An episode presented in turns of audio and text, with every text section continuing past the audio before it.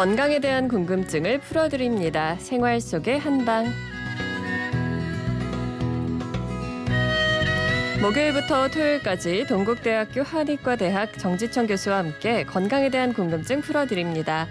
오늘은 100세까지 건강하려면 어떤 음식들을 먹어야 하는지 그리고 어떤 생활 습관들이 중요한지 배워보는 100세 식탁 시간인데요. 매주 한 분씩 직접 이야기를 듣고 건강에 필요한 정보도 챙겨드리고 있죠.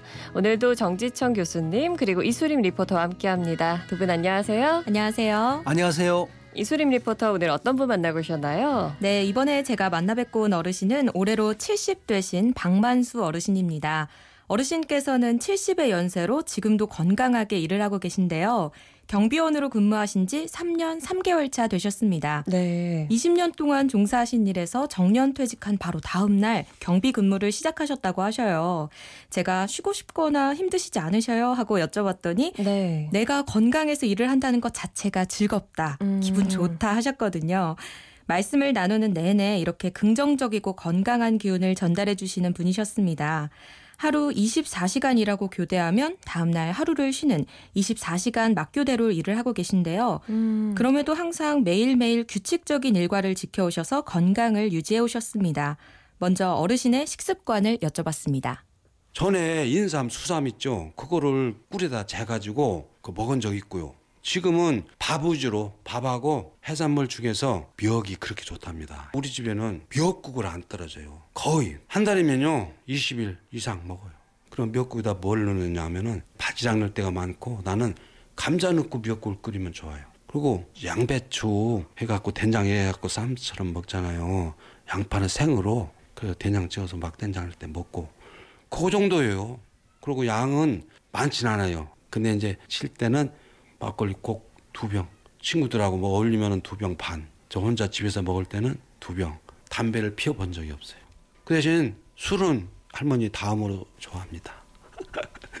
그리고 하나 나 자랑하고 싶은 게 있는데 내가 한 20년 전부터 우리 집에 김치는 제가 담아요. 10번 중에서 할머니가 3번 담으면 내가 7번 담아요. 옛날에는 아빠가 담으면 맛이 없다고 뭐 그랬는데 지금은 이제 나도 실력이 늘었잖아요. 이제 주부 한 5단은 됐죠. 9단은 안 돼도.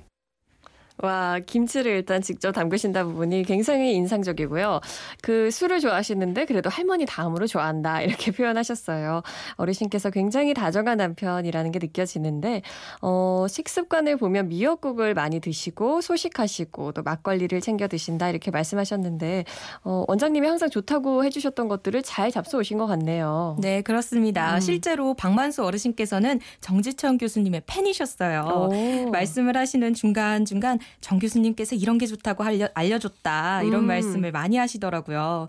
이렇게 정 교수님 방송을 항상 들으시면서 건강 정보들을 적어두기도 하고 또 동료들과 교- 공유도 하시면서 건강한 식습관을 유지해 오셨다고 합니다. 저희 프로그램 애청자가 되시면 이렇게까지 건강을 잘 지키시니까 굉장히 기분이 좋은데요.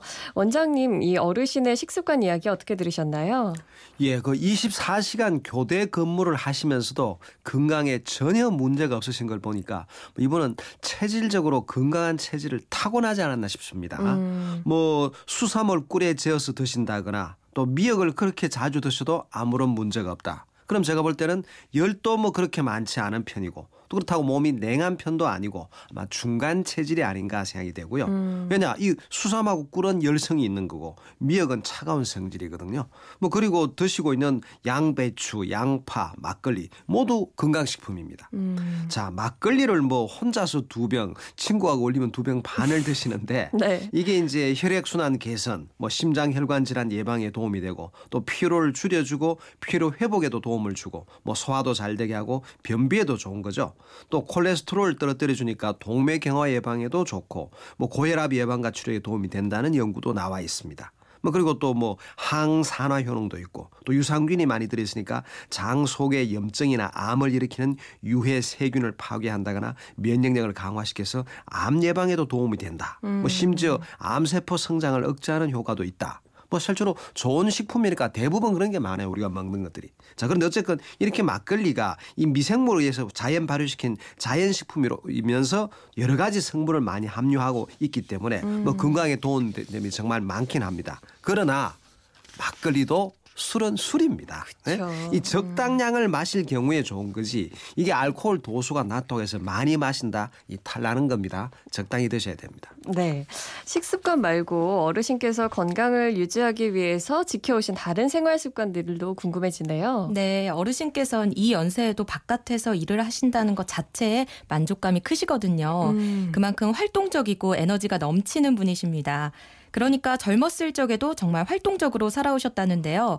테니스나 기타 같은 여가도 즐기셨고 또 등산을 정말 좋아하셨다고 합니다. 그 전에는 산을 엄청 다녔어요. 제가 산악회도 많이 했거든요. 산악 회장을 에, 8년 했어요. 제가 대한민국의 산이라는 산은 거의 다 갔어요. 백두산만 갔고 근데 이제 60대 후반 되면서 무리할 필요는 없어요. 무리하지 말고 걸으라는 거예요. 약간 땀날 정도로만 걸어라. 그래서 그래서 걷는 거예요. 엄청 좋아요. 시간 나면은 저는 나갈 때 운동하러 간다고 않고 동네 순찰 한번 돌고 온다 그러고 나가거든요. 그러면 걷는 거예요. 그러면은 친구들도 만나고 그러면 엄청 좋고 동네 산은 높지가 않으니까 산에 한번 갔다 오고 내려오는 길에 김치 두부에다가 막걸리 참 엄청 기분이 좋습니다. 어르신이 이런 것들을 즐기시고 참 에너지 넘치시게 지내시는구나라는 게 느껴지는데 젊었을 때는 산을 오래 다니셨는데 요즘에는 무리하지 않게 생활 속의 운동, 걷기 같은 걸 꾸준히 하신다고 하는데요. 어르신께서 운동도 적당히 잘 하고 계신 거죠? 아, 네, 뭐 젊었을 때 등산을 많이 하셨고 지금은 약간 땀날 정도로 걷기를 하신다. 이 아주 바람직한 운동법입니다. 네. 사실요, 이 건강하게 오래 살려면 늙었어도요. 그러려면 하루에 3km씩 걷기만 해도 되는 겁니다. 어, 그럼 무엇보다 이분은 이제 큰 욕심 없이 즐겁게 생활하시는 것이 이 건강을 지켜주고 있는 것이 아닌가 저는 그렇게 생각이 됩니다. 뭐 사실 뭐 세계적인 장수촌에 사는 장수 노인들의 특징이 뭐냐?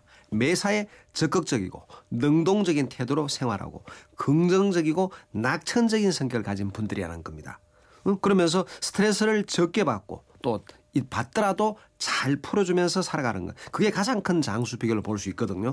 사실 이 박만수 님도 바로 그러신 게 아닌가. 이 작은 행복들을 굉장히 즐거워하고 소중히 여기는 마음. 그래서 이분은 연세가 70세라 그러는데 아마 여러분들 목소리만 들어봐도 그럴 네. 거예요. 어디 70 같습니까? 제가 보기엔 50대 초반 정도 혹시 그것도 뭐 괜히 또 아유 나야 40대 중반이야 이러실지도 모르겠지만 정말 굉장히 그런 젊은 몸 상태를 가지고 있지 않나 생각됩니다. 네.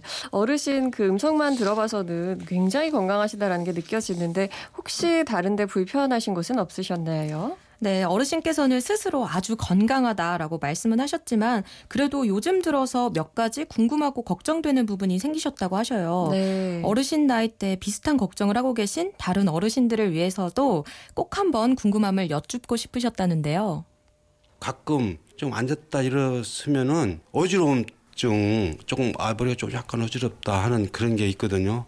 그래서 다른 우리 그 동료들한테도 물어보면은 그런 경우가 있다고 그래요. 자기도 아 이게 나뿐이 아니구나 나이가 든 사람들한테 그뭐 흔히 있는 일인가 아니면 무슨 어떤 병의 시작인가 이런 그 걱정도 되고요. 제가 대장 내시경을 했는데 용종을 갖다가 여섯 개를 뗐다거든요. 그게 암으로 발전이 돼가지고 암이 되는 건 대장 암이 되는 건지 아 이건 겁나더라고요. 그럼 1년마다 검사를 또 해봐야 되는 건지 아니면 2년마다 한번 해봐도 되는 건지 그렇더라고 궁금하더라고요. 네, 어르신께서 요즘 들어서 생긴 그 어지럼증에 관해서 궁금하다 이렇게 말씀하셨고요. 올해 1월에 건강검진을 하셨는데 용종이 발견돼서 제거를 하셨어요.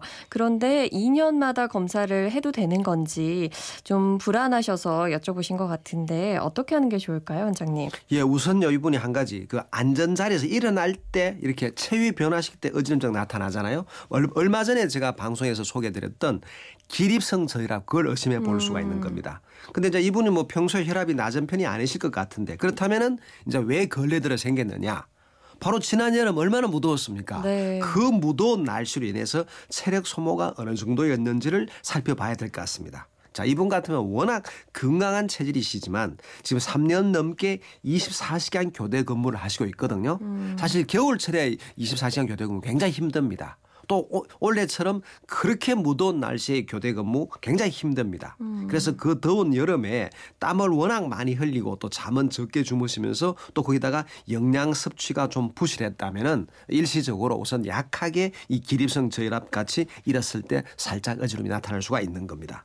또 거기다가 지금 이미 보시 들으셨지만은 이분께서 즐겨 드신 음식은 뭡니까? 나물, 뭐 양파, 뭐 양배추 이런 것만 나오잖아요. 네. 이렇게 야간 근무를 하시고 거기다가 특히 그렇게 무더운 날씨에 땀을 많이 흘렸을 경우에는 이 채소 위주로만 드시면 안 됩니다. 그럼 뭐 바로 고기라든가 생선을 비롯한 고칼로리, 고단백 음식을 드셔야 되는 겁니다. 고기 좀 드셔야 돼요. 어. 거기다가 또 과일도 좀 드셔가지고 비타민 그리고 미네랄이 충분히 섭취되도록 해야 되는 겁니다. 곡식하고 채소만 가지고는 이 더운 여름 추운 날씨에는 곤란하다. 또 소식하잖아요, 그죠? 적게 드시는 건 좋은데 그러나 이 고기를 안 드신다면은 몸에 기운, 기운을 차릴 수가 없다. 또 일을 힘든 일을 하셔야 되니까. 예. 그리고 1월 달 정기 검진에서 이제 대장 용종이 발견되었는데 보통 2년에 한 번 하거든요. 그러나 네. 원래 발견돼서 그래 했다면은 우선 내년에 한번 받아보시고 별 일이 없다면 그 다음부터는 다시 2년에 해도 되지 않을까 싶습니다. 근데 사실 이분 드시는 음식을 봐서는요. 다 대장에 좋은 거예요. 네. 뭐 김치 늘 드시고 양파, 뭐 양배추, 미역, 막걸리 이 다 대장에 좋으신 겁니다. 뭐 이참에 제가 한 말씀 꼭 드리자면은 네. 어? 막걸리 혼자서 두 병이고 친구 만나면 두 병 반인데. 혼자서 한 병, 친구 네. 만나면 두 병으로 좀 바꾸시면 어떻겠는가? 그리고 좀 적게 드시면 될 것 같습니다. 그렇군요. 오늘 박만수 어르신을 만나뵀는데요. 앞으로도 계속해서 이렇게 긍정적이 뜯고 또 밝은 기운으로 오래도록 건강하셨으면 좋겠습니다. 내일과 내일 모레 진행되는 생활 속의 한방은 청취자분들의 건강에 대한 궁금증 풀어드리는 시간으로 꾸미겠습니다. 오늘도 정지청 교수님 그리고 이수림 리포터 고맙습니다. 고맙습니다. 감사합니다.